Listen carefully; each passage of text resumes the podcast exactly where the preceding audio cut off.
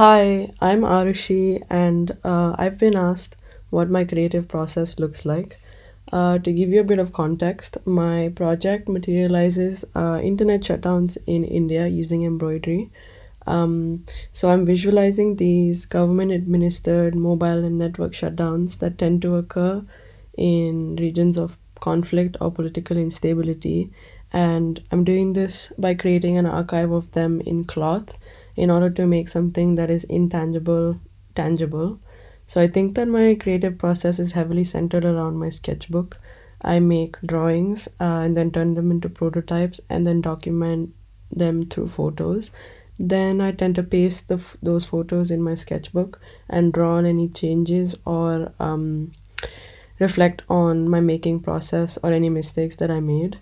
Uh, I've also been using Microsoft Excel as a tool to both sort information but also draw so that I can create uh, patterns out of the data that I'm using to be embroidered.